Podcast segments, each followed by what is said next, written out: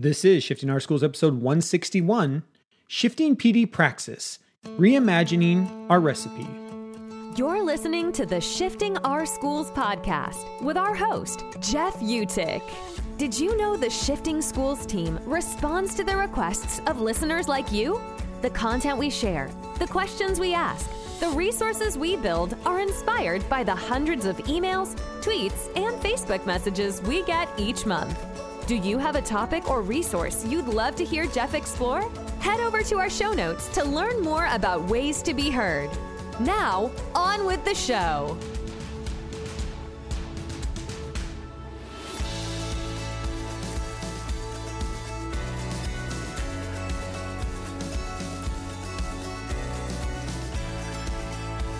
Well, welcome back to another episode of Shifting Our Schools. I'm your host, Jeff Utecht. I hope this episode finds you safe and healthy. If you tuned in last week, you know this is the final episode of our special podcast challenge series, Shifting PD Praxis. If you didn't catch the first two episodes in this series, head over to shiftingschools.com where you can check out the new homepage that gives you access to this entire podcast challenge and to the various free resources that come with it. As we wrap up this three episode challenge, I want to give a shout out to my colleague, Tricia Friedman, who put together the framework for this challenge and created all the free guides that we gave away as well. You can catch Tricia on her own podcast at allyed.org and learn how we all can be better allies for our students and the LBGTQ plus community. This has been a very different year for professional development. We've seen new approaches and perhaps connected with other educators this year in ways we haven't in the past. And right now is an important time to reflect on what has worked better when it comes to professional development. Because, yes, a crisis forces us to innovate, a crisis lets us break the mold. I'm excited to share this last episode of our challenge as I reflect on what the last year has taught me and walk you through my own reflection and thinking process of the future of professional development. This episode is very much an insight into how the knowledge economy works and how bringing together a wide range of content fosters new and exciting thoughts and innovations. I want to open with a reflection from educator Ceci Gomez Galvez who shares what shifts she's noticed in the world of professional development. One thing that I certainly see that is shifting in the professional learning and growth of teachers is the access, the equitable access to professional learning. Since we have been kind of pushed into going virtual for a lot of the things that we do as teachers, um, it has also become more manageable for everybody to get access to professional development that before was exclusive of time and space and money. And now that has become a lot more um, accessible. And I know as a person who comes from a country where not everything is always accessible, I find that a lot of people that I know from different parts of the globe are able to access professional development and grow as teachers because of the current state of virtual sharing. So I would say that's a big shift. And also that that also allows us to design professional learning experiences for teachers in a more authentic way. We can share new knowledge and strategies and resources online and also model how we might teach our students in a virtual setting. And so it could be a win win for us in terms of the way that we deliver professional learning in the way that we have attendees or teachers um, experiencing the professional learning opportunities and also how far and wide we can offer it because of its access now. I love what Ceci said because I think about it all the time. Professional development is an opportunity for us to experience the shifts in education as a learner if professional development is designed that way. There are quite a few resources you'll hear me refer to in today's episode. And I want to remind you that we have links to all of them in the show notes below. Taking this reflection from Ceci, I want to next read a quote from Research for Better Teaching, specifically a post by their CEO and founder, Jon Saphier, called The Courage to Lead. Here's the quote I'd like to share with you. Quote, courage can be developed. Courage can be learned. If we want to be thought of as courageous leaders who get results for children, we can make it so, as Captain Kirk used to say. Courage is not being fearless, it is recognizing one's fears, pushing through them, and acting anyway. None of us yet have all the skills one would want to lead for a breakthrough school or district. But we have enough. We're ready to push to the next level. End quote. Jon reminds us that we can develop our courage as leaders because he also knows that whenever we try to make any change in school, we have to confront a whole lot of fear. In his post, he lists seven specific fears. Please do read the whole post for that complete list. But for our purpose in this series, I want to highlight one fear he lists. Jon writes specifically about the fear of conflict. Quote, fear of conflict. If I bring this belief up, it will start polarizing debates that will be divisive. In fact, it may provoke a firestorm that will consume a lot of energy, mine as well as others. I don't like conflict like this, nor know how to handle it. End quote. I want to next pair Jon's thinking with that of another researcher, Laura McBain, from Stanford D School. You can read the full post, Educators as Futurists, on the education reimagined.org site. Laura writes, quote, I believe that educators are shaping the future. Every day, we consciously and unconsciously make choices that shape the experiences of our young people. End quote. Why did I want to pair these two quotes together? Because when I sit with them side by side, here's the new question that emerges for me How are educators learning to be courageous futurists? Now, in my mind, we can only become courageous futurists if the professional development we have in schools is designed to encourage compassionate and creative debate. In the show notes, you'll find a link to a video called Reflective Imperception. I strongly recommend that you watch the full video. In fact, let's call that the first challenge of today's episode. After you're done listening here, go watch the video. Or if you would like to pause here, go watch that video and then join us again. Again, the link can be found in the show notes. Either way, the snippet I am about to quote from it is a great reminder for schools as they try to see professional development as a way to dig into their school's capacity for compassionate, creative debate.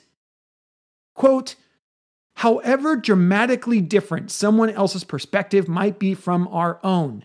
Instead of dismissing it, we can patiently try to understand the hunger, the need, and the space they might be coming from. We can try putting ourselves in their shoes. It may require an extra effort on our part to do so. End quote. And now, as I reflect on my original question, how are educators learning to be courageous futurists? My question starts to morph into how is our professional development practice helping courageous futurists, our teachers, learn to better understand each other? If we want teachers to face the future with courage and to feel truly inspired to do their best to understand one another, we have to make sure teachers feel valued during their professional development time. Asking educators to look to tomorrow bravely, to feel empowered to take risks, and to then be called on to build critical relationships with their peers is a tall order. So, I want to ask a few educators how they have felt valued in their professional development experiences. Carrie Youngland is a educator out of Oregon, and I'm honored to say she's taken part in quite a few of the Shifting School professional development learning series this past year. Here's what she told us makes her feel valued as an educator. As I was thinking about my answers to this question, I felt like my answers are similar to how a teacher can make students feel valued. It's nice to have choice in how I learn the content, so giving me options to watch, read, or listen the material. I especially appreciate it when I'm able to read text ahead of time, which allows me to take my time and really process the content before having a conversation or applying it.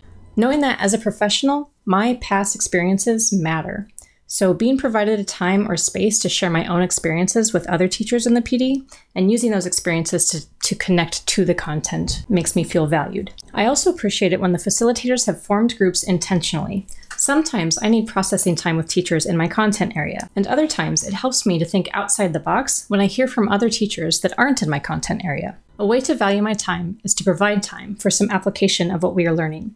Teachers don't really have free time to try new things. Whether it be starting to design a lesson using a new strategy we just learned, or brainstorming with a thought partner for different ways to apply a new strategy.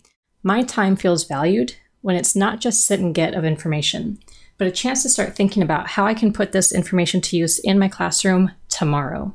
And the last thing I was thinking about was just like our students, it's nice to have some time to connect with the facilitators in some way or get feedback from them to let me know I'm on the right track.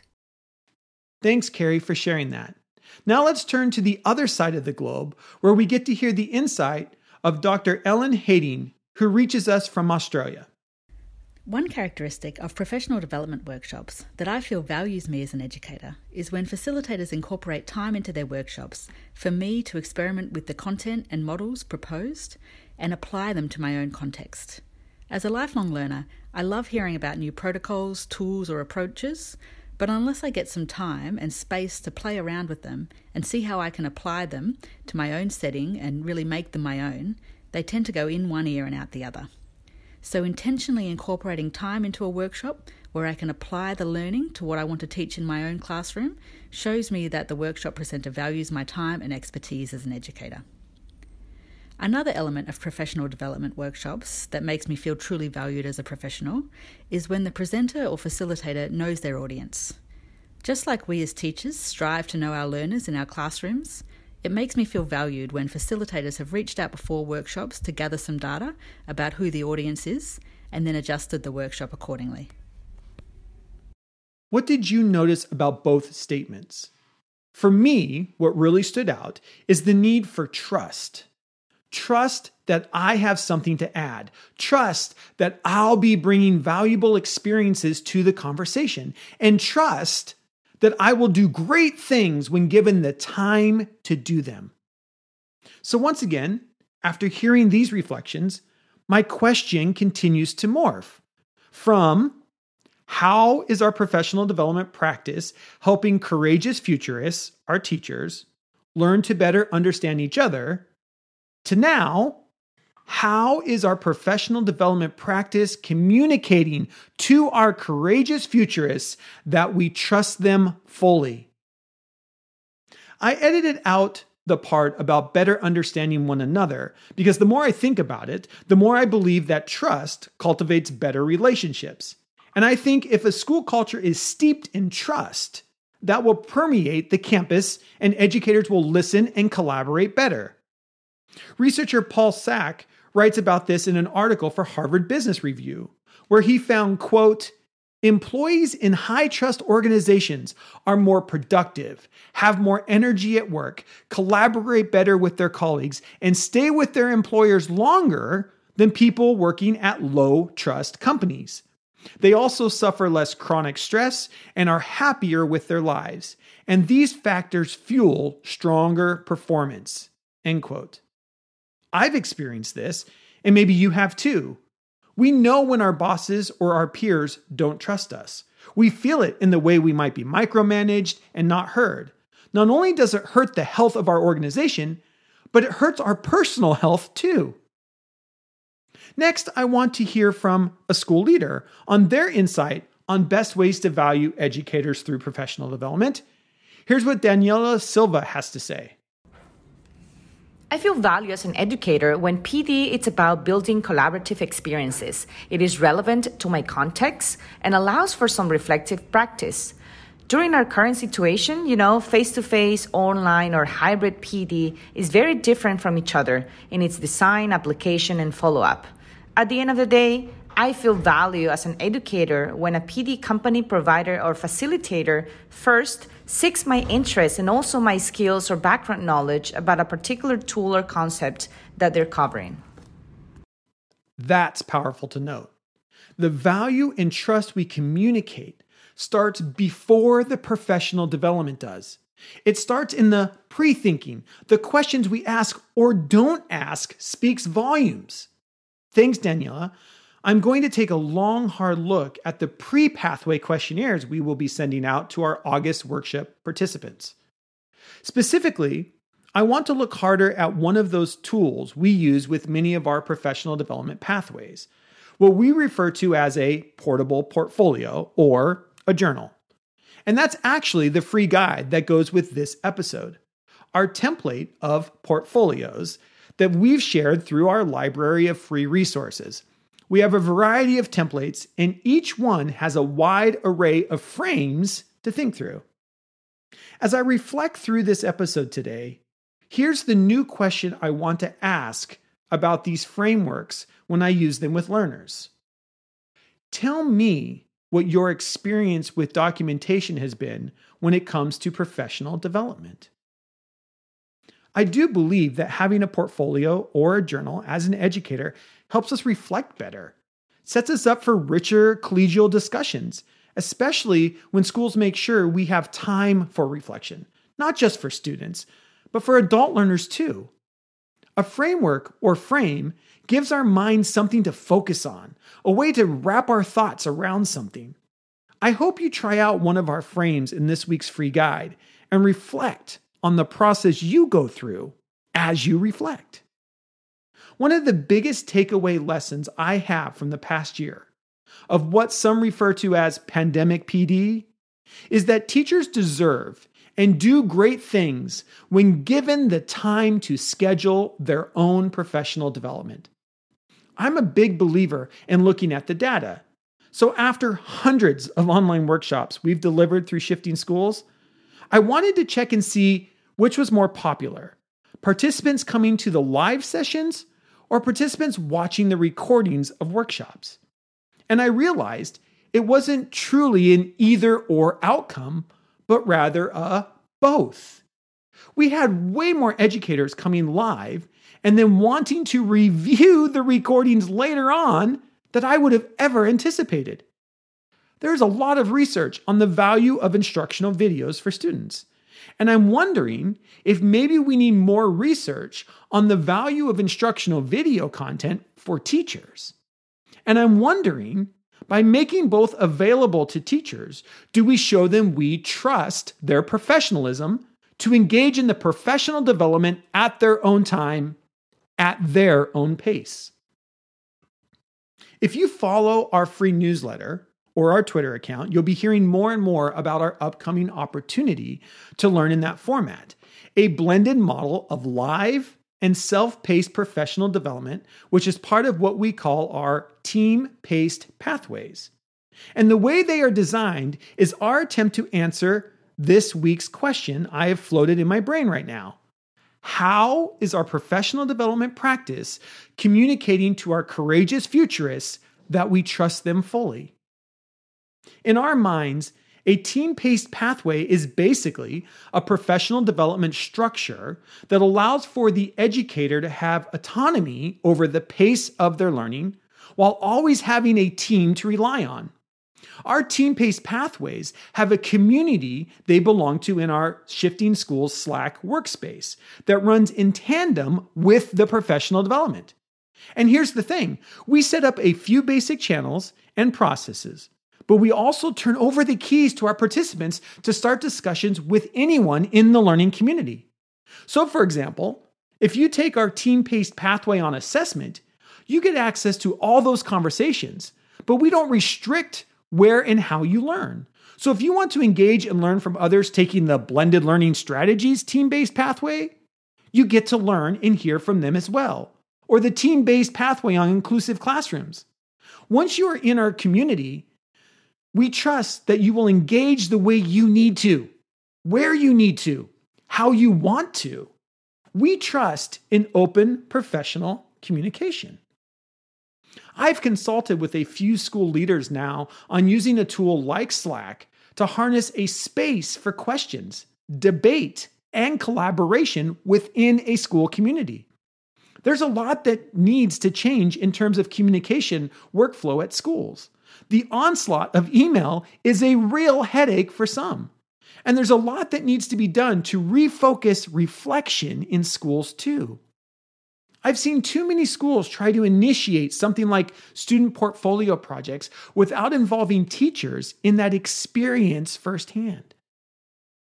What would happen if we gave teachers the flexibility they deserve to choose when they would engage with professional development? And we ran it alongside of just in time community tools like Slack and made sure we valued personal reflection with a well crafted portfolio design. Take all that and then add in a few real time community building events, and well, that's our team paced pathway option. Here's the thing you don't have to join ours to experience it. Of course, I'd love for you to do that and become an even greater part of our community at Shifting Schools. But I'm sharing this recipe here because I think the model is a powerful one for your school to consider. And I think it is a model that then can be replicated in the classroom. The recipe boils down to this autonomy, community, reflection, connection. Work at your own pace, contribute to a community, reflect on your learning, and cultivate connections with others. From my experience this year, and tapping back into what educators like Daniela, Carrie, and Ellen have told us, here's what we boil this down to Educators need and want autonomy. The choice and flexibility frees us up to do the courageous work that we are asked to do as educators. We contribute to a community because we know our contributions are valued and honored. We want and deserve a structure for reflection, as we know this can be profound and meaningful when we are provided the time to do so. And lastly, connections beget connection. When we set aside space to listen to each other's experiences and perspectives. When I look back at that recipe, I hope you get the same sense that I do that trust is baked in. Again, I want to remind you that the research says it is key. Jennifer Barker, Dean of Learning Design, writes in her article, Designing Effective Professional Development for Ambition Institute, that, quote, professional development will be most effective in a school culture where the learner feels value and trusted. End quote. So this takes us to our final challenge for this week. I want you to think back on all the professional development you experienced this past year. And I want you to write down three times you felt deeply and profoundly trusted as a professional. In fact, I'm going to give you a few seconds here to think about that. Can you write down or reflect in your own head? When did you feel deeply and profoundly trusted as a professional this year?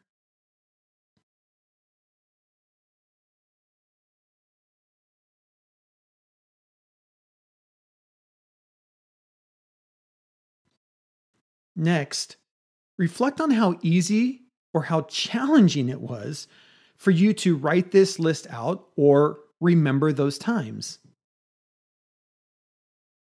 Here's what I'd challenge you to do next invite one or two peers to join you in this exercise and discuss how complicated or how simple it was to land on your final list of three. Again, the question is when did you feel deeply and profoundly trusted as a professional this year? What does that list tell you and your peers about your school's current recipe for designing professional development? What might it tell you about your recipe for instructional design in your classroom? Lastly, what question or questions inform your final recipe? My suggestion would be to get that big essential question right before you start working on your recipe, and perhaps to test it to see whether or not it truly is an essential question. In their book, Essential Questions, Jay McTighe and Grant Wiggins put forward seven characteristics that allow us to test whether or not a question is really and truly essential. Here's the characteristic I'd like to highlight. Quote, a good essential question recurs over time. That is, the question can and should be revisited again and again. End quote. Sounds like reflection to me. So if you can pin down the big question that may influence your recipe for professional development, it might be a great idea to document it now in your journal or portfolio. Share it and visit it again in a month with a peer or a small team Maybe even visit it again in August as you prepare for the next school year. If you are inspired to share your thinking on any of those questions or share your recipe, please do consider recording a one to three minute voice memo and sending it to info at shiftingschools.com. And if you don't know how to send a voice memo, no worries. Reach out to us and we'll walk you through the steps. It can all be done on any smartphone with a few simple clicks. For more on this challenge and to find all the resources we discussed in this episode, head over to shiftingschools.com and find all the links right there on our homepage.